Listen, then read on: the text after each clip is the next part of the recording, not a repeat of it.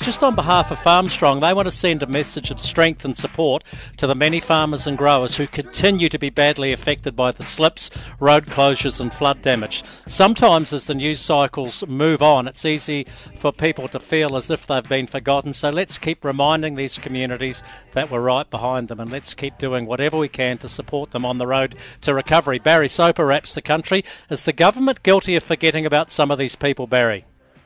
Well, you know, I guess many of those people would say uh, that they are, yes. Um, but Chris Hipkins, he's been up in Thames this week and, um, you know, making the right noises. He's certainly been out and about, Jamie, but uh, it's all very fine putting in appearances. It's um, uh, hopefully those appearances will lead to something more tangible. So uh, people have still waiting on some sort of assurances to uh, when the roading system may be uh, available for use again, and particularly that one, the main road to the eastern Coromandel, the eastern seaboard there.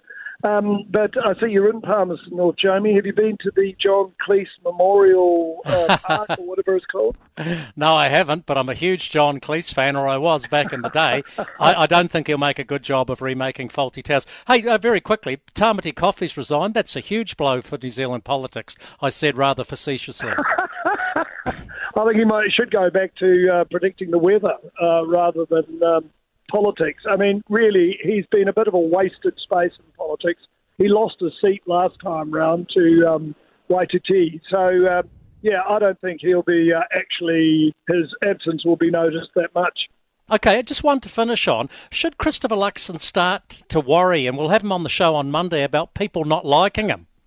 No, I wouldn't. If I was him, he, look, uh, when you consider the all the exposure that Chris Hipkins has had, uh, and exposure is everything in this business.